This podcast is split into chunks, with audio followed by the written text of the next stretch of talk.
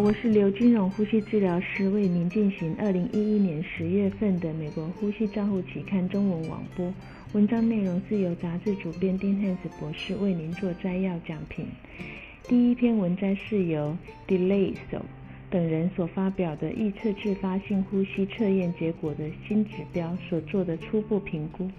作者们设计了一个称为 CORE 的新指标，该指数的依据是顺应性氧合作用呼吸作用，以病人的呼吸功用力。此研究的目的是将 CORE 的指数与 CROP 的指数，吸气开始后零点一秒的呼气道阻力压力和浅快呼吸指标互相作为比较，观察这些指数是否能在重症中预测自发性的呼吸测试的结果。丁汉斯博士的评论是。我一直都想要寻找一个可以预测病人是否能够自主呼吸和拔管的指标。二十年前，浅快呼吸指数开始出现的时候，许多人对它非常的热衷。然而，指数有时候也是不尽如人意，也而这个新的指数则令人感到非常的有兴趣。不过，正如 Caesar 和 Grossman 等人所指出的，我们还需要再做进一步的确认，它的。指数的普遍性和在线性。第二篇文摘是由 Howard 等人所发表的，对于显示和维持维持人工气道气囊压力的新设备所做的实验室的研究。本研究的目的是在于评价一一个新的气囊充气装置。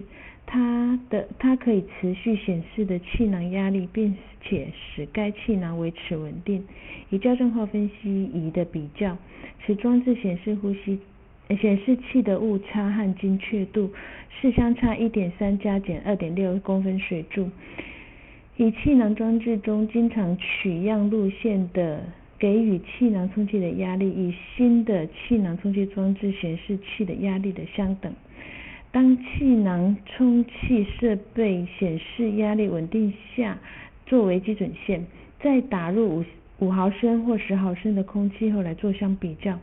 以现行的两种方法，气囊压力会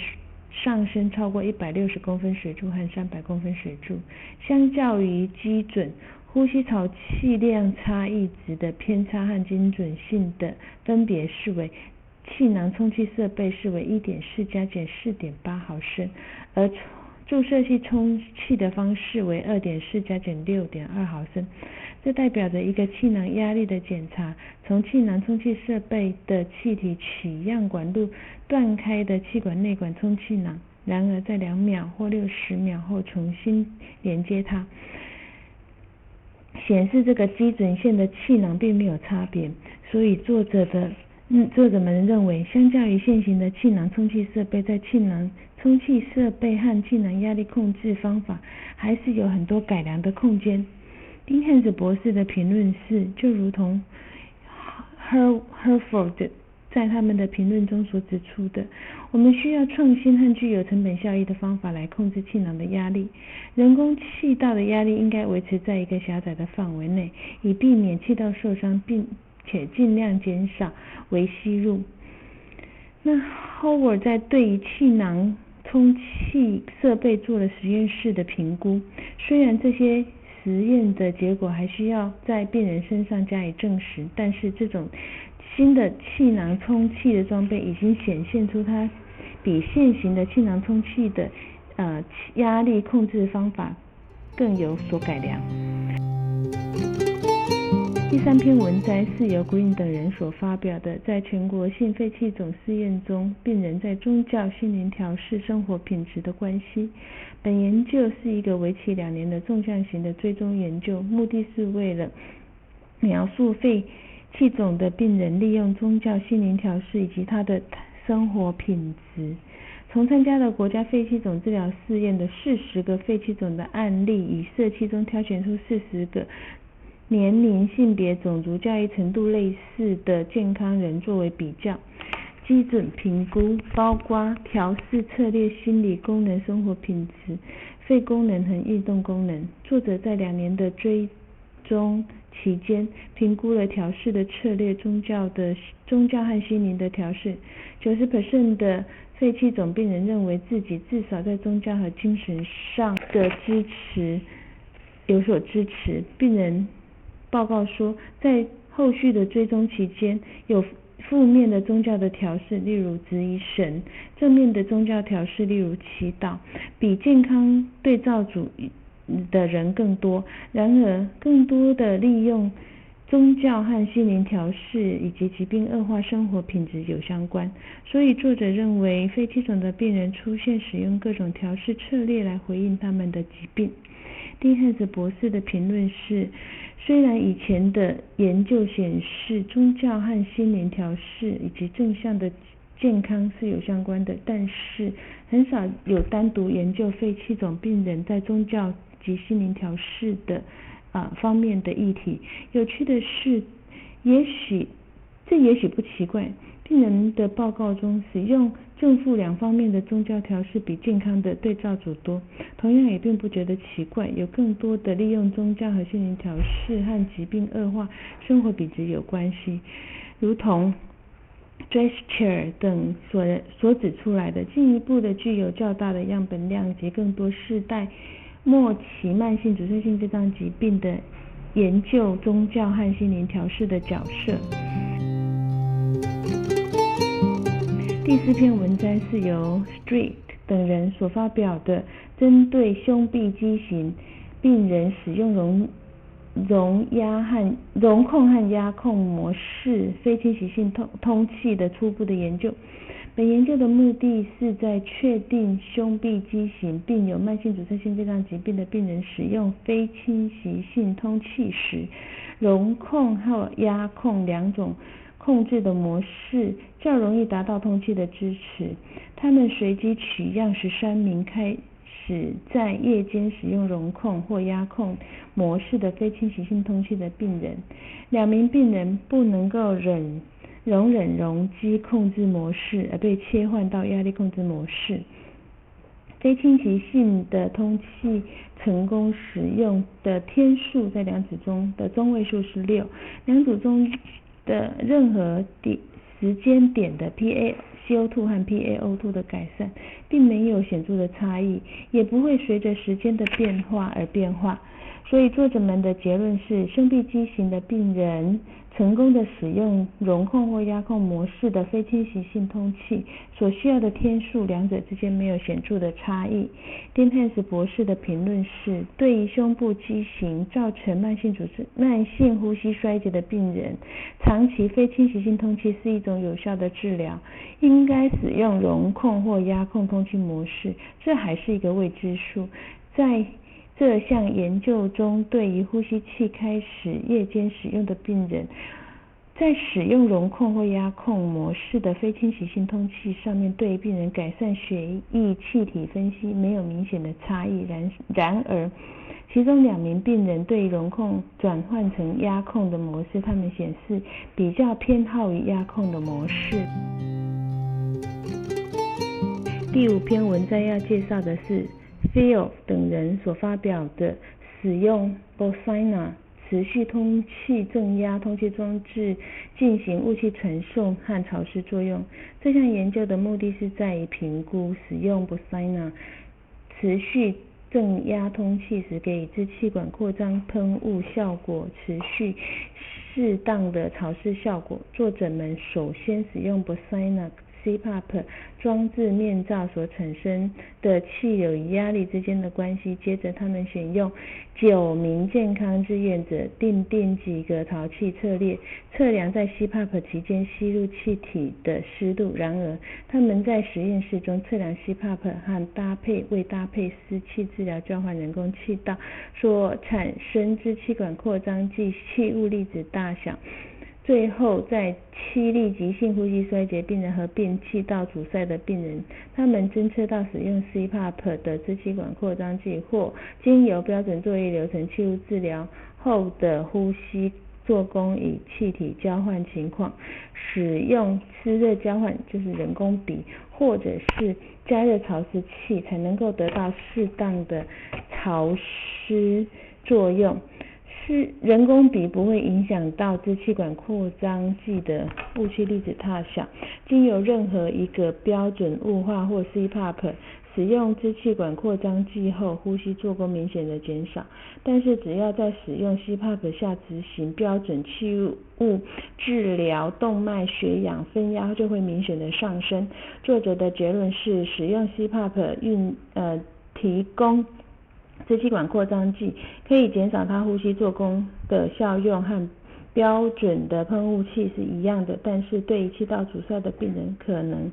可以改善他们的氧合作用，在适当的呼吸道潮湿作用下，是人工鼻可以用 b o s e n a CPAP，而无需修改它的气雾传送的方式。丁汉斯博论的评博士的评论是 b o s e n a 设备是一种开放型的 CPAP 通气系统，不需要再有气流的产生气流产生器。Bill 等人对于这种设备进行气雾喷雾的潮湿效果做了评论，结果发现，经由 CPAP 提供支气管扩张剂，在减少它的呼吸做工的效应方面，与标准的气雾粒子的效气雾喷雾的效果相同。但是它可以改善病人的氧合作用、湿热交换。人工鼻可以使用 b o s n a CPAP 系统，不需要修改它雾气传送的方式。第六篇文章是由陈等人所发表的。下床做的运动，并不能改善加护病房中机械通气重症病人的呼吸肌肉的功能。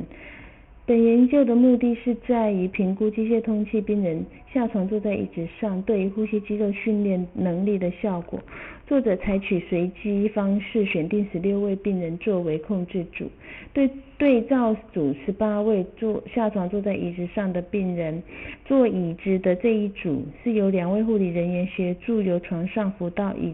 扶到扶手扶手式的椅子上休息。那病人的耐受力性至少要坐三十分钟以上。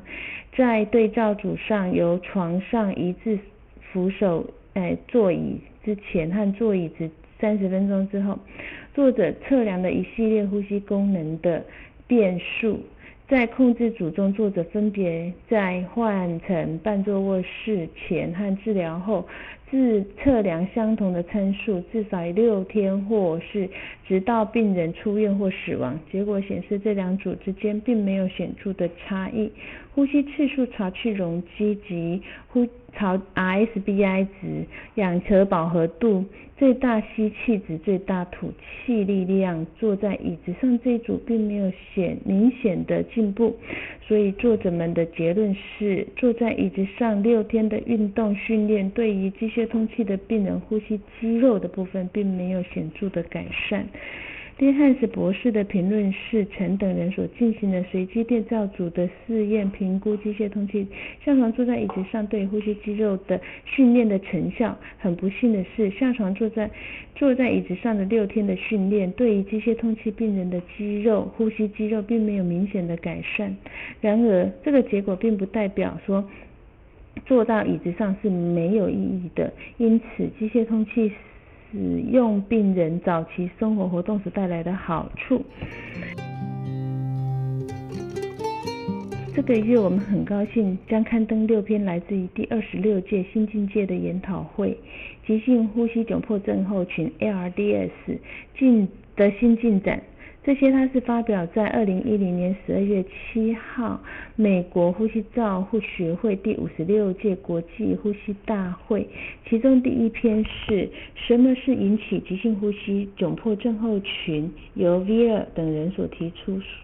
数十年来，我们早已经知道休克和败血症可以引起急性呼吸衰竭症候群，并非心因性的肺水肿。多年来，该症候群有了许多的名称，包括充血性肺、肺塌陷、创伤性失肺和休克肺等。在一九六七年，现代人对于这种疾病的症候群称为急性呼吸窘迫症候群。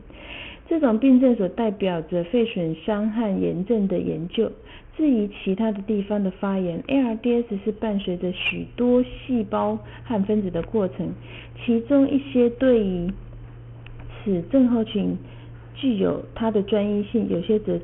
导致永久性的损伤。另外则有些抑制炎性的副作用的活产生。由于目前并没有特定的临床真相或诊断试验可以可以用来辨识 ARDS，因此它的诊断是依据临床征候、血型动力学数据和氧合指标作为一个综合的判定出来的标准。目前对 ARDS 最主要的治疗方法都是在于属于持续性的支持。虽然在一九九四年曾经有一个新的 ARDS 标准被定义所被大家所接受，但是该定义却没有将氧合缺陷的测量方法标准化。而且没有将不同的严重的肺功能障碍计算在内。根据目前的证据，我们所需要对于 ARDS 有更好的定义和分类的方法，帮助我们借由了解疾病的程度和严重度，以分辨哪些是对该疾病有。最有用的治疗方法，哪些又是不可能有用的？这篇文章回顾了我们目前对 ARDS 的理解程度，同时讨论出为什么我们现在的 ARDS 定义在临床研究、临床作业上面是不适合的。所以丁汉斯的丁汉斯博士的评论是：由于没有具体的临床真相或诊断测试来描述 ARDS 的定义，他诊断是根据临床症候。而血液动力学的数据和氧合作用指标所综合判断出来的，所以这个反映出的问题是什么是急性呼吸窘迫症候群？按照目前 Vila 所提出来的，需要一个更好的定义和分类系统来解决我们目前的问题，可以帮助我们诊断 ARDS 的病人，由于疾病的过程中的严重程度将会是对支。持疗法敏感和对那些不太可能有受益的。第二篇文新境界的研讨会的文章是由 Little 等和他的同事所提出来的急性急性肺损伤预防可能是最好的药。急性肺损伤影响了住院病人的治疗的方针，但不是普遍性。这种症候群会延长呼吸器脱离的时间，延长加护病房停留的天数，并且增加死亡率。如同许多重大的疾病症候群，有用在治疗策略及其数量上影响是非常有限的。一旦病人发展成为肺损伤，最好的治疗策略就是支持治疗。观察性的研究已经。发现潜在的危险因素，并且建议适当的急性呼吸照急性照护介入的时间，可能会影响发展成为肺损伤的几率。这些结果显示，在重症呼吸重症照护系统的有一个好的筛选工具，并且有系统的利用，可以能可以限制或者肺损伤的危险。有一个有效性的评估，也许有助于登录药物预防测验，借由许多医疗中心和共同研究加以，可以加快发展这样子的一个工具。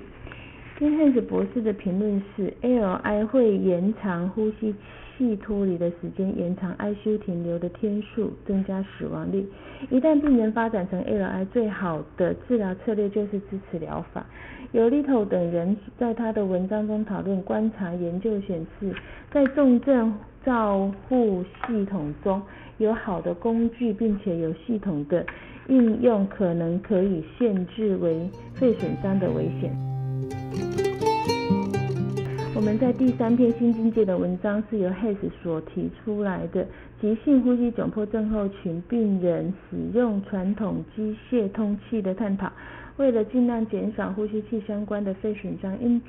注意避免直接对肺泡过度通气和肺泡周期性的开启和关闭。至今，机械通气最令人印象深刻的是研究对于 ARDS 研究比较高与低的潮气容积，其中报告指出，潮气容积设在理想体重六 cc 每公斤体重的死亡率会从三十九点八降掉三十。一点零 percent，而不是传统的潮气容积设定在理想体重的十二毫升每公斤。为了达到最佳的保肺保护状态，应该选择最低的高盐压力和潮气容积。无论呼吸器如何选择设定某种模式，最重要的是限定潮气容积和肺泡扩张。压力累积下来所观察到的证据显示，所有的机械通气病人都应该限制他的潮气容积，即使没有 ALI 或者是 ARDS，证据不支持使用压力控制反比通气。虽然 PEEP 零可能是有害的，但是何者才能够才是最佳的 PEEP 设定范围，仍有很大的争议。在未选择病人并有急性呼吸窘迫症、呃急性肺损伤或者是 ARDS，相较于使用较低的 PEEP，现在的证据并不支持使用高 PEEP。然而，采用三组随机对照组测试个别病人综合分析结果显示，高的 PEEP 应该使 AR 应该用于 ARDS，而低的 PEEP 更用比较适合用于 ALI。PEEP 设定的范围应该在避免肺泡过度的扩张下的最大值。过去有许多文献曾经描述如何设定 PEEP，但是没有一个证据显示某一种方法优于另外一种方法。虽然不适用于所有的情形，但是大多数的 ARDS 或 ALI 中，传统的呼吸器策略都能够有效的保执行肺的保护通气策略。丁汉斯博士的评论是：正如我在本文中的描述，在大多数的 LIARDS 情形中，传统的通气策略都能够有效的运用。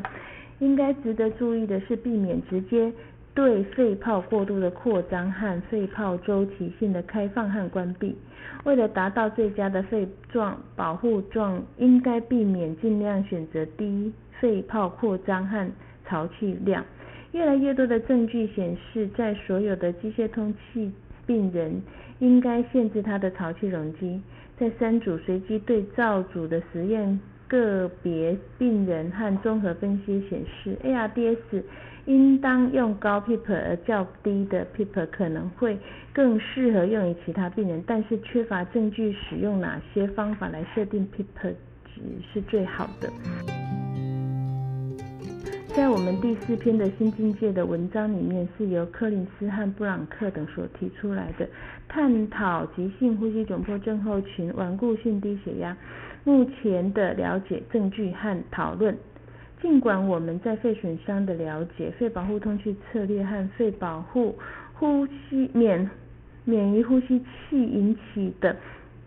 肺损伤和策略已经有许多的进步，但是 ALI 和 ARDS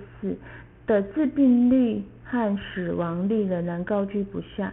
严重的顽固性低血氧可能发展为严重的 ARDS 症候群。我们回顾了几种被当作重要的、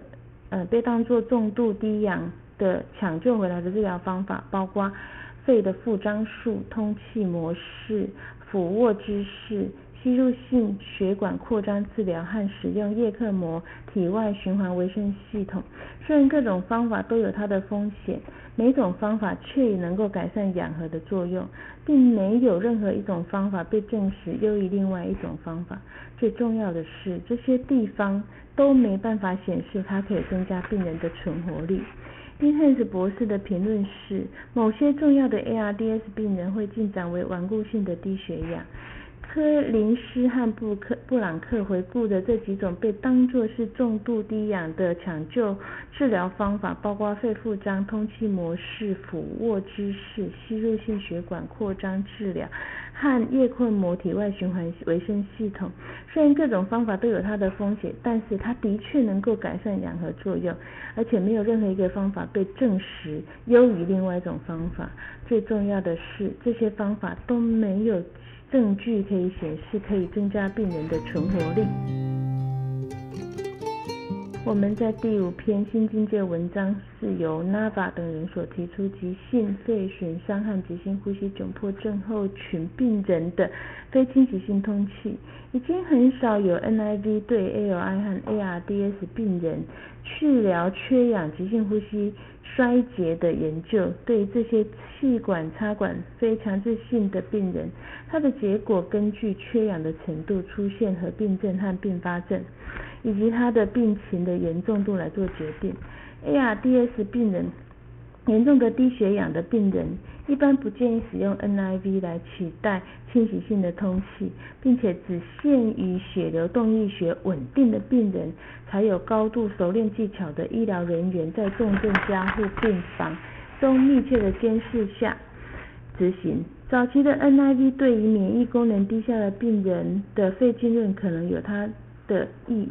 好处。可以避免气管内管的插管，大大减少的诶减气管内管所引发的肺感染、肺炎甚至死亡的风险。尽管临床效果令人鼓舞，NIV 使用的病人有病患有严重的呼吸症候群以及其他空气传播疾病上仍是有所争议的。目前最主要的原因是安全的议题。总体而言。高比例的 NIV 失败表示应该谨慎的探讨 NIV 使用在 ALI、ARDS 的病人，包括早期的开始密切的监测，以及如果出现 NIV 失败的迹象时，要及时插管。丁汉斯博士的评论是，已经很少有 NIV 对 ALI、ARDS 治疗缺陷、缺氧。性急性呼吸衰竭的研究，正如纳瓦等人所指出，一般不建议用在 ARDS 并发有严重的低血氧的病人。NIV 使用可能有助于免疫系统不足的病人的肺进肺进入状状况下使用，为了避免插管产生感染的机会、肺炎甚至死亡。NIV 使用在严重的 ARDS 上面仍然是有争议的。高的失败率表示，NIV 在这些病人谨慎使用才是。我们最后一篇新境界的研讨会文章是由 Chief Physics 等人所提出来的小儿急性呼吸窘迫症候群比成比较成人病人，就可以用数据来引导临床上婴儿和儿童的急性肺损伤和急性呼吸窘迫症候群是非常有限的。本文回顾了在小儿呼吸性呃肺损伤的病人处置上有用的医疗数据和相关的病理变化。随着多个医学中心调查网络的合作，一些小儿科的明显数据将成为临床上作为更好的指引。丁汉斯博士的评论是：如同作者在他的文章所讨论到，相较于成人，我们可以在婴儿和小儿病人中指引我们在 LIARDS 的临床证据是非常有限的。借由多中心的呃网络的调查研究合作，这些小儿科的的明确数据将成为临床做临床实作上更好的指引。这个月我们发表了 ARC 诱发性肺量计临床作业准则。这次个案报告是肺移植后的马红血球感染，其相互关系存在了弥漫性肺纤维化、肺泡蛋白沉淀症和粒性白血球巨噬细胞及群集刺激的自我抗体和。S i d n i f i 的药物使用在严重的肺动脉高血压和软眼孔闭锁不全病人，将更容易脱离吸入性一氧化氮和机械通气。这个月我们的教学几个教学案例是在机械通气时，用非手术的方式治疗巨大肺泡及诊断突发性气管狭窄。并使用乳头切开电烧和气球支气管成形术的治疗。以上是二零一一年十月份的呼吸照护期刊中文网播，由刘金荣呼吸治疗师负责播音，感谢王彩鹤。